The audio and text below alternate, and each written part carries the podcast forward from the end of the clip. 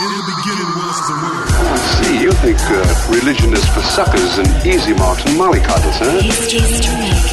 You think Jesus was some kind of a sissy, eh? Jesus had guts.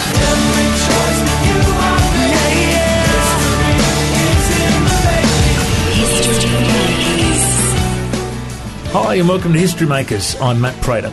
Today we're speaking with Pastor Ben Irawan. Now, Ben and I have been a part of the uh, National Day of Prayer team for the last couple of years uh, at Parliament House in Canberra. He's also a pastor of a church in Sydney called Life Centre. He runs a magazine called New City. He also runs the Sydney Easter Parade. We've got so much to talk about. Uh, firstly, mate, how you going today?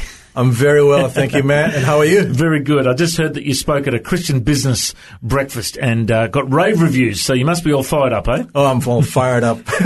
Wonderful. Now, uh, we want to just uh, start off with a bit of your story, a bit of your upbringing. Tell us about how you uh, were raised. What kind of what was your family life like, and how did you come to Christ? well, basically, um, probably uh, I, I came out from a, a family that, that was a broken family. Uh, my my parents split up when I was four. So, um, uh, but then I was I was raised up by my maid. I, I was born in, in Indonesia, so uh, we used to have maids, and so uh, she raised me up, and she was the first one who taught me how to pray. Really? So uh, she was a Muslim, but then somehow uh, she became a Christian, and she was the one that taught me how to pray. And she took me to uh, a church uh, very early morning because she has to work. So like uh, before the the sun comes out. So when it's re- still really really dark, maybe I think about 5 a.m. in the morning. So the first service, uh, church service. So that that was my upbringing. But then um, you know came from a, a, a, d- divorced family, broken family, and um, so uh, I stayed with my dad. My mom was uh, overseas uh, in Australia, so I was in, still in Indonesia. I stayed with my dad for, for a few for a few years. Uh, then uh, my mom uh, got me into Australia, and just before I came to Australia, and that was in '83, and I, I was about uh, 11, 12 years old, and she took me to this um, rally. It was actually a, an evangelistic rally. Uh, I I had a longing to know God uh, when I, even though I was I was young. But my father was an atheist. He was the biggest atheist I knew. You know, so he he was telling me like m- m- humans came from apes and stuff like that. So I I, I, be, I began to adopt that kind of philosophy in my life. And then I really wanted to know God more. So at that at that time, so we went to a city called Bandung, which was uh, uh, West Java. So I, I, was born in East Java, so we were uh, in West Java, and uh, it was an, an indoor stadium full of people, and I saw healings. So I thought, what was this? I've never been to anything like this, you know. I saw people coming out from wheelchairs, and I saw people uh, bl- blind eye see. And I, I was so I was 11 years old, so I, I was just running around and just trying to have a look what what was happening. And then uh, beside me was this old lady, and she began to cry, and she was saying to to her her daughter, uh, "I'm I'm beginning like it's like she's like signing. I'm beginning to hear." And I just bawled my eyes out just looking at that those those kind of healings, and I, I and it was like a big hand, a giant hand, uh, reached for me and said, "I am your God.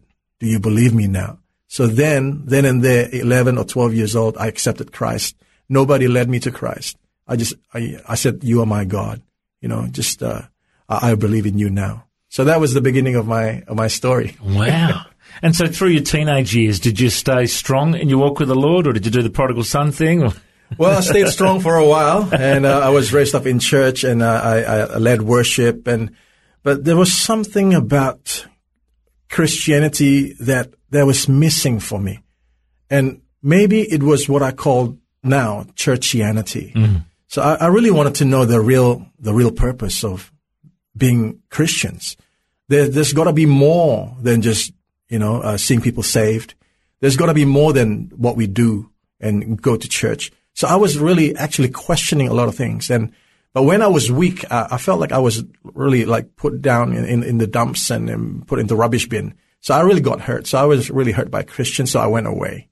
I went away and then I did all you know the the the all, all the stuff that you do. And then I was into advertising. And so I was hanging out with all the, the big bosses, the, the owners of banks, the, uh, the models, the film stars, and uh, my my house was like the bar, you know. So um, even um, a, a friend of mine who who who was at church with me then, uh, uh, or be, before, you know, when I was I was in church, he said, "Aren't you going to go to church?" And I said, "This this is my church, the bar."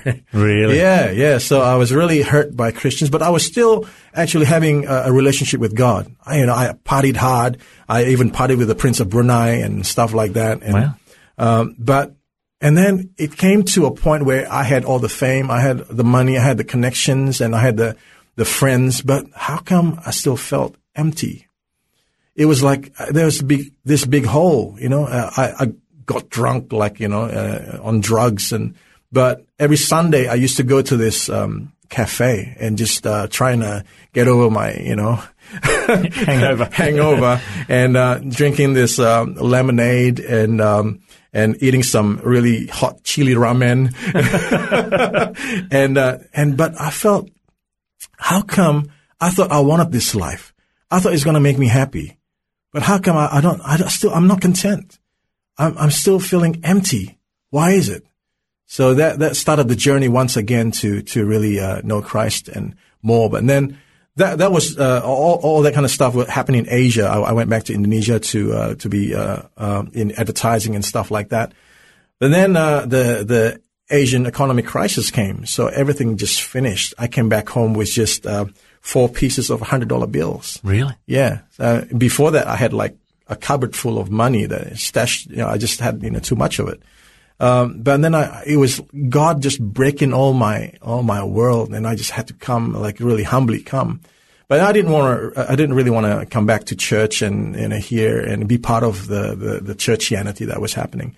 So I was just at the back. But just one day, one day I remember still very clearly. One uh, this day, I was just sitting at the back, and then but the, I don't know what the message was, but there was an altar call, and I felt just the the love of God just being poured down i- i- onto my body like warm honey.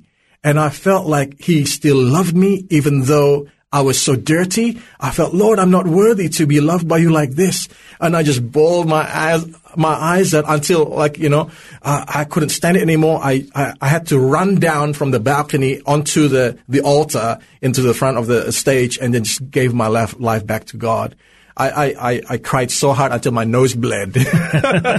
and so that was the uh, journey and then that was the turning point of my life. And then after that, I, I fasted and prayed and really wanted to know, um, what God's will is upon my life. And so here I am now. Did you um, get into ministry soon after that, or you know, what was the step from you from you know coming back to the Lord and then pastoring a church? I know it was a really quick process. And I, I learned one thing though. If God wants to do a, an operation on you, want to fix you up, don't, don't, uh, don't try to fight him. yeah, I know it's going to hurt. It's going to hurt real bad. But if you just put yourself on the altar and do not react and really defend yourself, you're going to fix, get fixed up really quickly. So soon after that, um, uh, while I was fasting three days and three nights, uh, and no, no drinking, no, no, uh, no eating at all, just singing the face of God. And God was talking to me. And I thought, I better slip in this question. Who's my life partner? Ah. then I saw a picture of this girl who's really plain and simple. I said, no.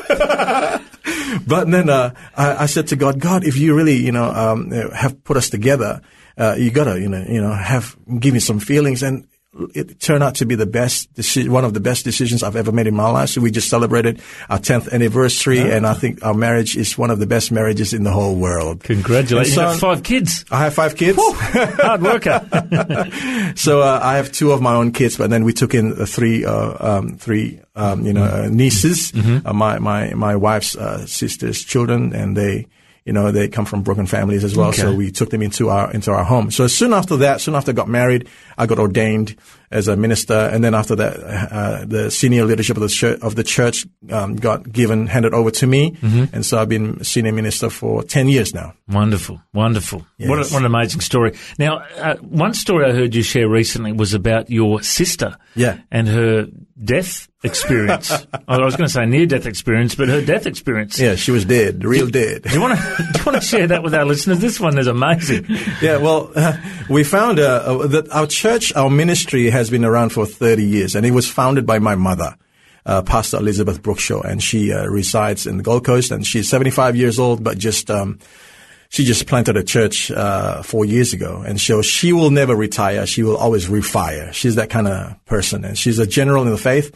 And so what happened was in uh, in '82, um, um, you know, we were nominal Christians, so we don't really go to church, but we we say that we're Christians by religion, but we don't really have you know we're not we're, not practicing uh, Christians. So um, uh, something happened to my sister. She was di- my second sister. She was diagnosed with a tumor and ca- cancerous tumor in in her uh, in her womb, so it needs to be taken out. So um, um, so she needs to be operated on, and the womb has to be taken out. And and someone actually testified, or, or not uh, not testified, but told my mom that there was a guy. There's going to be a guy who's going to be speaking at a Presbyterian church. He's going to give a testimony of how the stomach was removed, but God gave him a new stomach. Really? Yeah. So she attended this service at Presbyterian Church and she heard this testimony. And so my mother said, if you can do this for this man, you can do this to my daughter. But nothing happened even until uh, the day of the operation. But uh, when the day of the operation came, the doctor somehow got confused uh, and he was doubting stuff. And so he said, let me just check again. But when they checked, there was nothing. It was all clear. And so, you know, and, and so he, he ran to, to my, uh, to, to, to my mother and said, what did you give my daughter, uh, what did you give to your daughter? What, what did you do to her? And she was afraid that, you know, something happened to her. And, and, and she said, no, uh, uh no, the doctor said, no, nothing happened, but it's all clear. It's all gone. And that was the first time she, my mother said, praise the Lord. Uh-huh. And so the whole family starting to uh, you know, study the Bible and wanting to know God more, starting to want to become you know good Christians, and so they were baptized. And not long after that, uh, domestic, domestic violence happened. So my sister got married young. She was she got married when she was sixteen. So um, and and and and basically uh, the the marriage was not you know doing well, and so she got beat up mm. by her husband. And then so she ran away to my mother's house. Uh, uh not long after that, exactly Easter Sunday 82, 1982. So this, this husband who beat her up uh, went to my mom's place to ask for forgiveness. And because we were trying to be good Christians and we have to know how to forgive, so we decided to, or she decided to for, forgive him. And so they made up. So but then the husband said, uh, would you be able to take me to, to work? Because I have to work today. Oh, are you working on Easter Sunday? Yeah, my boss told me to work. So then uh, she agreed and uh, went with him and with my little sister. And she was about three years old then. And then what happened was uh, she didn't drive, he drove. But he didn't drive to his work. He drove to their house in Turramurra, Sydney. And then where he already premeditated to murder her. Mm. So uh, my, my little sister was sleeping in the car. She was locked in the car, a three-year-old uh, younger sister and uh, so he dragged my my sister to to the house, the you know the the wife, um, and then she, she, there and she was beat up and mm. she was basically raped mm. and her long hair was cut, and so he tied her with um, naked wire from from head to toe, and so she was choking. You know, uh, uh, her tongue was coming out and blood coming out of her pores and oh. her eyes, and so basically the neighbors uh, heard the commotion, called the police. When the police came she was already face down and she died on the way to the hospital. So what happened was uh, there was a nurse who is Catholic and she felt sorry for, for, for my sister because she was so young. She was 18 then because she got married young. And, uh, you know, she was so young, but then this tragic thing happened to her. So she was just praying to God and cleaning her up, cleaning the body. But as she was about to go out, she heard a, a girl's voice whispering the word God. And then she just went to the body again and she, you know, she's still dead, very dead and she's not, you know, alive. So, and then she went out again, uh, but then she heard again that voice, just a whisper, God. This time she didn't come back. She went to the, the doctor who tried to revive her. And, uh, but the doctor said, uh, oh, she, she said, please, can we try again? Uh, but doctor said, you were there. You, we tried everything. You were one of the witnesses. You signed on the death certificate and we really tried, but she, she said, well, come on, please try again because uh, something is about to happen. So they did try and she came back to life. Wow. She came back to life, and uh, the doctor said that um, uh, she'll be a vegetable because no oxygen went to her brain for a number of hours. But within three months, she was already driving. Mm. So, and then now she's remarried and have two, two, two children and living in Sydney. So um, that's that's how the, the church got started. Actually, so we we didn't really start. Uh, we didn't really uh, you know uh, intentionally start a church, but we just started a Bible study from the family, just being ten people. And then people starting to hear the the testimony. People started wanting to know more and want to see this girl. So from ten to 30, 50, 100, you know, 200, 300, 400, 500. But we were still a fellowship, so we were still attending uh, a Presbyterian church and also a Pentecostal church, and then we have our own uh, fellowship. Uh, but then God spoke to my mom uh, to become her own, uh, you know, entity, uh, church. So we're a non-denominational church now. So that's okay. the history. And it's called it's called Life Centre. it's called yeah. Life Centre. And there's one in Sydney at Arncliffe, is it? Yes, in Arncliffe, and one in Wollongong as well. Wollongong, wonderful. Yes. Now we do have to wrap it up shortly, but before we go, the most important question: there might be people listening that aren't Christians that are thinking, wow, this guy's had an incredible encounter with God and has such a passion for his creator. For those that are listening that haven't given their hearts to Christ, that may want to do that, mm. would you share with those listeners about how they would give their hearts to Jesus? I guess they have to really realize first, like, what, what is the purpose of life? Mm. Why are they here? Why are they, uh, why, you know, how, how are they created? I mean, is it, is it by accident or is it by design? I mean, if you really want to uh, really learn and research scientifically, it's all there. There must be a God. And there, there can be no other reason. And if there is a God, and he uh, he already um, designed us with a design, there must be a purpose. And without God, we have no purpose. And without God, we have no hope because there's no purpose. We're just going around and around and simply existing. But if we really uh, want to have a life of purpose, then we really need to find the creator with a purpose. So it's a matter of just asking God, reveal yourself to me. Come into my life. I want to follow you. I want to live the life that you have designed for me. And that's just simple as that. And, and, and you just ask God to come into your heart and then watch your life is going to be transformed. Your life is going to be so meaningful. You know, that hole that I was talking to you about now, it's, it's filled. I'm contented no amount of money, no amount of fame, no amount of wealth is going to really replace what I feel inside now. And if you want to feel that kind of feeling, you just got to accept Jesus into your life. Mm. Well, mate, I can tell that you mean that from the bottom of your heart, and obviously your life uh, speaks so loudly that it's it's true for you as well. So, mm. thank you, Ben, for sharing that with us. If people want to find out more about your ministry, what's the best website for them to go to? Well, I have my own website, which is benirawan.com, mm-hmm. B-N-I-R-A-W-A-N. Mm-hmm. But also the church website is lifecenter.org.au. Okay. Yeah. And then if they want to find out about the National Day of Prayer or the Sydney Easter Parade or New City Magazine, all the other stuff you do, there'll be links to it, I'm sure, from all those websites yes, as well. Right. You're on Facebook and Twitter. You've got 25,000 Twitter followers as well, I found out. My yeah. goodness. well, it used to be 30,000, but then oh, I started yeah. to call everyone. So, and then only 25,000 left. okay. Well, if you want to find the links to all of those, just go to historymakersradio.com and we'll have the link to, to all of Ben's details there. Mate, I reckon you're a history maker. Thanks for joining us. Thank you. Thanks so much for joining us on History Makers today. You know, the vision of History Makers is to spread the good news of Jesus Christ through conversation to the nations of the world. We're now on over 58 radio stations around Australia and Pacific nations, and we're so excited about the opportunity we have to broadcast the good news on the airwaves.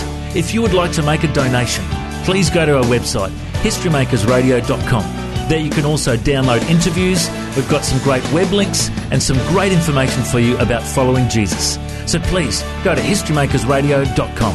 I'm Matt Prater. God bless. Go and make history. History Makers.